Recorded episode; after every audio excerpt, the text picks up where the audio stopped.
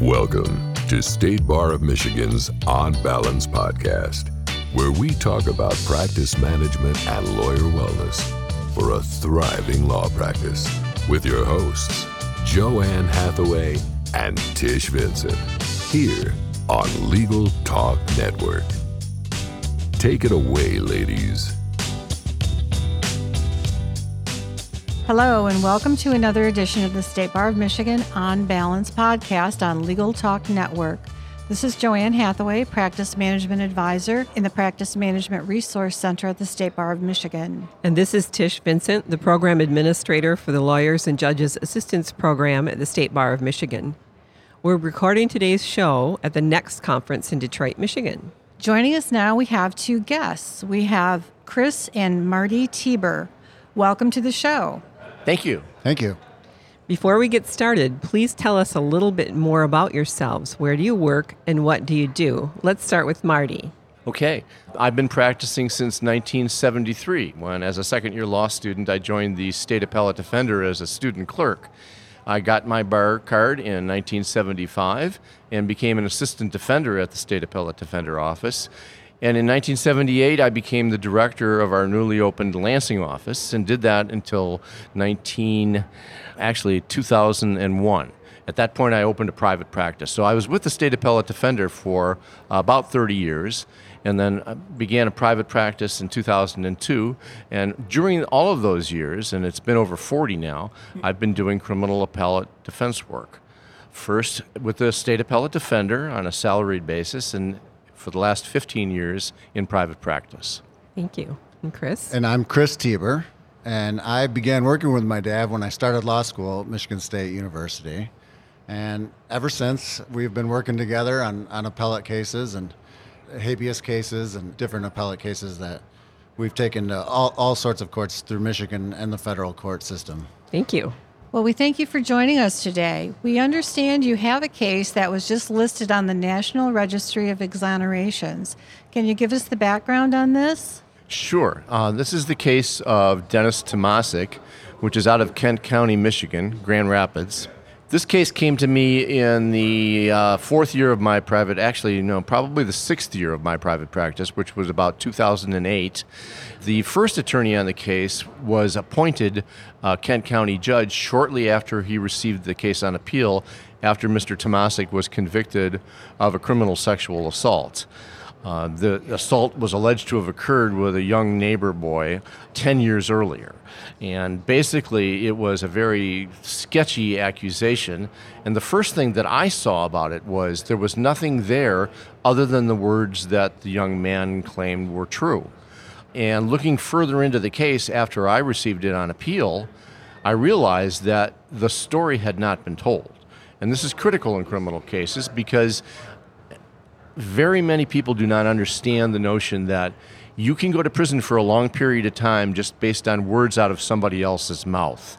And the key to being able to protect against a false accusation and a wrongful conviction under these circumstances is to be able to have an attorney on your side of the equation developing everything that occurred in the case so that the jury, who is ultimately determining your fate, can know what actually happened there and make their decision based on full knowledge.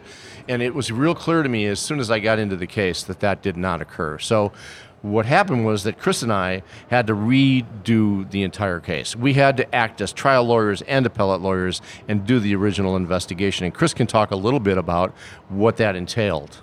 Right. And part of the uh, claim that the complainant made, and, and I think what was powerful to the jury, was the number of times that he claimed it happened. And while he was never consistent in his story, his range of these abuses were any for, anywhere from 10 to over 500 over the course of two years or two and a half years. And what was never brought out were the circumstances of, you know, how they could have interacted for that many abuses to have happened. So I think, and I've always said one of the keys to our case was we were able to get a hold of the children that were in, because this was, they lived in a cul-de-sac near Grand Rapids, a very tight knit community, and there was a group of about ten children that always would play together. And the story of the complainant was that he was at this house every day, and almost every day he was abused by Mr. Tomasik. And we were able to show that these kids, not only did he say that they were not friends, but they also said that, you know, they were around every day and he was never at the house. And furthermore, we were able to get work records for Mr. Tomasik that showed he was he worked long hours at a tool and die shop, changing between first and second shift, just basically putting him in a place where he could never have committed the crimes that he was accused of. Interesting.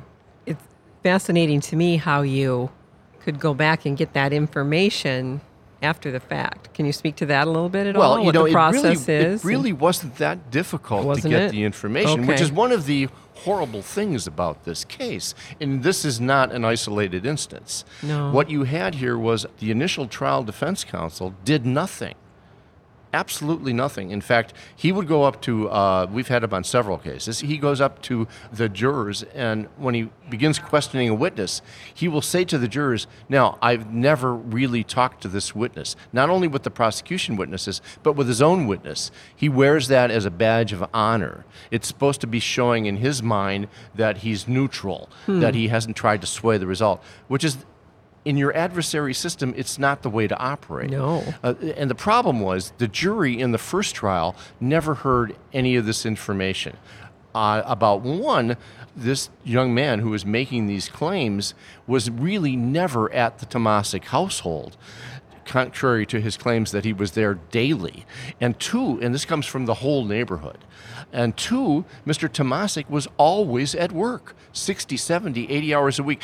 The neighbors would talk about him having to come home and mow his lawn with a flashlight strapped oh. to his head at night because even in the summer he wasn't getting home until that time of day. So you had a ton of evidence that the first trial attorney completely ignored. okay. So no investigation whatsoever. Mm, vir- just, virtually no investigation whatsoever. my goodness. And that was one of our main claims on appeal was that there was ineffective assistance of counsel. Okay. There were a lot of different issues that contributed to the reversal of this case. And I think one of the uh, very important facts about the case is the length of time that this case was on direct appeal. I think it is a record in Michigan. Mm-hmm. Uh, we handled it for eight years. Eight years. Eight years. Uh, the case was sent back to the Michigan Court of Appeals three different times by the Michigan Supreme Court. There were three unpublished opinions issued in this case by the Michigan Court of Appeals on direct appeal. We're not talking about post conviction. We're talking about your first direct appeal. There were three full unpublished opinions issued by the Michigan Court of Appeals. Finally, the Michigan Supreme Court granted full leave to appeal, and that's where Kris did the bulk of the work. He did the briefing on full leave to appeal in the Michigan Supreme Court, and he did the oral argument, which he conducted very, very well. And then that resulted in the ultimate order about a year and a half ago to reverse this case and grant a new trial. And that's where Mary Chartier comes in, in terms of the excellent work she did to obtain an acquittal with virtually no time of deliberation. The jury immediately acquitted after the second trial. So we're talking about this gentleman, Mr. Tomasik. He was in prison for eight years during this Actually, process. it was close to nine years. Virtually, yeah. Mm, virtually eight years, nine. 11 months. Okay, and you said it was basically unprecedented the length of time it took to get this reversal. Right. And I know I, I do have to give credit to the Michigan Supreme Court. They stayed with this case. Mm-hmm. You know, I would have liked to have seen it done a little earlier, but, you know, they would not let go of it. And I believe that that means that we were successful in convincing at least some members of that court that there was something seriously wrong here, that there was a travesty of justice here, that this jury that convicted Mr. Tomasik did not have the information they needed to have. And there were a variety of reasons why that occurred. The actual reason for the reversal was because the jury actually had some information they shouldn't have had. When one of the investigating detectives was able to tell the jury or replay for the jury their interrogation of Mr. Tomasik, where they would begin almost every question by telling him why they believed he was guilty. Uh, and that is absolutely a violation under a very recent Michigan Supreme Court case, uh, People versus Musser. And for that reason, the order ultimately issued after the full leave to appeal process from the Michigan Supreme Court. So it actually was turned in the end on something that they saw that they shouldn't have seen, as opposed to all of the information that they should have had that they didn't. But I have to believe that the reason that the Supreme Court stayed with this case for so long was because they were able to see all of the material that the jury should have seen in that first trial that they were not able to see. Well, we talk a little bit here about what you feel should have been introduced as exhibits and witnesses that should have been called during the initial trial. Can you speak to us a little bit about the content of those and Sure. what the persuasive nature? And one interesting point, and was basically a whole nother track of the appeal, was we had asked for the counseling records of the complainant because we knew he had been a troubled child based on his own testimony that he had been in counseling for most of his life. And the original trial attorney had made a, a feeble effort to try to get it, and the trial attorney, or the uh, trial judge, excuse me, had done a, a very brief review of a very small period of his life. And so we asked for the full, complete review, which the trial court initially indicated that they would do, and after dragging their feet for a few months, was never actually done. So we took that to the Court of Appeals, and they also denied. But that was another time when the Supreme Court sent it back to have a full record review, or actually, uh, I take that back. While they were doing their full record review, they uncovered three documents that were turned out to be crucial to this case. They were three documents that came from school counselors, his own therapists, and teachers that he had gone through through elementary school. And basically, the contents of these reports were that he had such trouble determining between truth and falsities that he, he basically didn't know the difference. And and furthermore, he would he would when he got in trouble, he would blame adults. And he would lie and say it was it was something that happened to him or adults did something to him and it, it was just a constant refrain that he was continually lying and that he continually didn't know the difference between truth and falsity. And obviously, this would have been very important to bring out in the original trial. And we were able to obtain those results and bring those back in before the trial court, who again denied, and the Court of Appeals denied that. And the Supreme Court finally, you know, after granting full leave, that was part of, of the process in the Supreme Court argument. So those reports just showed a strong pattern that this young man was comfortable distorting the truth. Exactly. Yeah. And that he would learn to live with those lies and Yeah. create them in, in his own mind as the truth. Is almost believed them himself after he'd created Correct. them. Yeah. And as far as the accuser goes, wasn't it several years between the alleged date of these incidents and the time he finally came forward and contends that all of this occurred? Can you speak to that a little bit? Well, the precipitating factor for the accusation was the complainant being caught red handed in his school committing a theft. Um, and as soon as that occurred, uh, he first denied it. And then, when he was shown videotape showing that he was the one in the locker room committing the theft, he said, Okay, yeah, I guess it was me, but Mr. Tomasik abused me when I was a child. And, And, of course, he escaped prosecution. Well, actually, initially, sorry, to cut in, but initially he said it was a neighbor, but he couldn't remember the name, even though supposedly he had been there, every, you know, every day for three years. And after working with his parents and his new counselor, they were able to, you know, ascertain that it was quote unquote Dennis Tomasik. Okay. So fast forward, which really you can't do when eight years have passed, right? but okay, so let's let's fast forward back to the retrial, and I know you spoke to that a little bit, Marty, um, a short while ago, but maybe you can give us a little bit more detail: the length of the trial, how long the jury was out, um, anything else you would like to share that you think would be interesting. Well, in terms of the details of the length, I, I don't have those. I think it was maybe a week or two. But the key is Mary Chartier being retained by the family. Um, at that point, I became calm.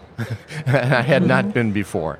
Uh, she is an amazing trial litigator. She took everything that we had developed during the appeal process that spanned eight years and developed it the way it should have been developed and added even more. And so she was able to go through and show the second jury all the detail. She brought in, uh, I think, well over 20 witnesses who talked about everything from the size of the house and the dimensions and the impossibility of this having occurred, the fact that the neighbors were able to see in the window where this allegedly occurred, all of the work records and all of the people at our client's place of work who testified that he was always at work. All of the folks in the neighborhood and the children in the neighborhood who testified that one, the complainant was a pathological liar who could not possibly be believed and was vindictive and untruthful and accusatory, falsely accusatory towards lots of people. But more importantly, that this complainant never came around the Tomasik household, never played with the Tomasik kids, was never in the house hardly, other than on maybe one or two occasions. And was the accuser called to the stand during the second trial? Both trials. Both trials, okay. And in both trials, he held a Batman doll and told the jury that he firmly believed that Batman was real. So, The second, which he was 27 years old. Oh my goodness. He actually did that? yes, in Okay. both trials. Was the jury aware that there had that this was a case that was being retried, or were they not given that information? I, I actually just at lunch today, I learned that there was one slip up by one of the defense witnesses right at the end that Tipped cued, that cued them hand, into that. But obviously, it didn't make one bit of difference because they said that the last witness, and so Yeah, normally, uh, from the defense perspective, you don't want the jury to know that the case was previously tried. but again, as Kris noted, it made no difference here because when you look at all the information in this case, the allegation is absolutely preposterous. It cannot possibly be believed. And Mary talked to jurors afterwards, and they told her the same thing. That was their complete belief. And the fact that they issued a verdict within a few minutes of That sounds reaching the jury right room uh, on one vote uh, with unanimous agreement shows that you know what this case needed from the start to protect Mr. Tomasik from this false accusation and from being locked up for nine years for something that never ever occurred. Not that just that he didn't do it; it just never ever mm-hmm. happened. What he needed was somebody working diligently on his behalf, putting this all all of this information in front of the jury. That never happened in the first trial. That's what occurred here. And that's what, as attorneys, we need to be on guard for this. Because again, the key here is that you can go to prison for the rest of your life based on words coming out of somebody's mouth alone. There's no question about that. And I think most lay people are stunned to hear it said that way. And if you've not had that experience of being involved in a case where the only evidence that is being presented by the prosecution is a statement by a complaining witness saying, This happened to me, with no physical proofs, with no eyewitnesses, and you then are in a position where the jury either believes the complainant and sends the defendant to prison for the rest of their lives or believes the defendant and acquits them if you got a case like this, you have to develop the factual record. You have to be able to show that jury all of the things that were shown to them in the second trial that allowed them to conclude that this story was preposterous, which is something that we saw as soon as we got the case in 2008. Well, it looks like we've reached the end of our program. I want to thank our guests, Kris and Marty Tieber, for joining us today. If our listeners have questions or wish to follow up with the two of you, how can they reach you? I think the easiest way to get to both of us is email. I mean, we're constantly on top of that. And it's real easy. Uh, mine is Marty, M A R T Y, at tieberlaw.com. Tieber Law is all in one word, T I E B E R law.com. And Kris's email address is Kris, K R I S, at tieberlaw.com. Thank you.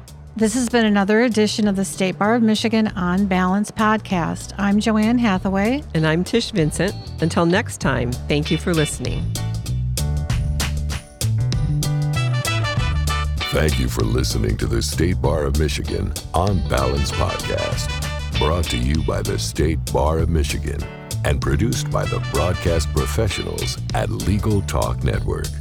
If you'd like more information about today's show, please visit LegalTalkNetwork.com. Subscribe via Apple Podcasts and RSS. Find the State Bar of Michigan and Legal Talk Network on Twitter, Facebook, and LinkedIn. Or download Legal Talk Network's free app in Google Play and iTunes.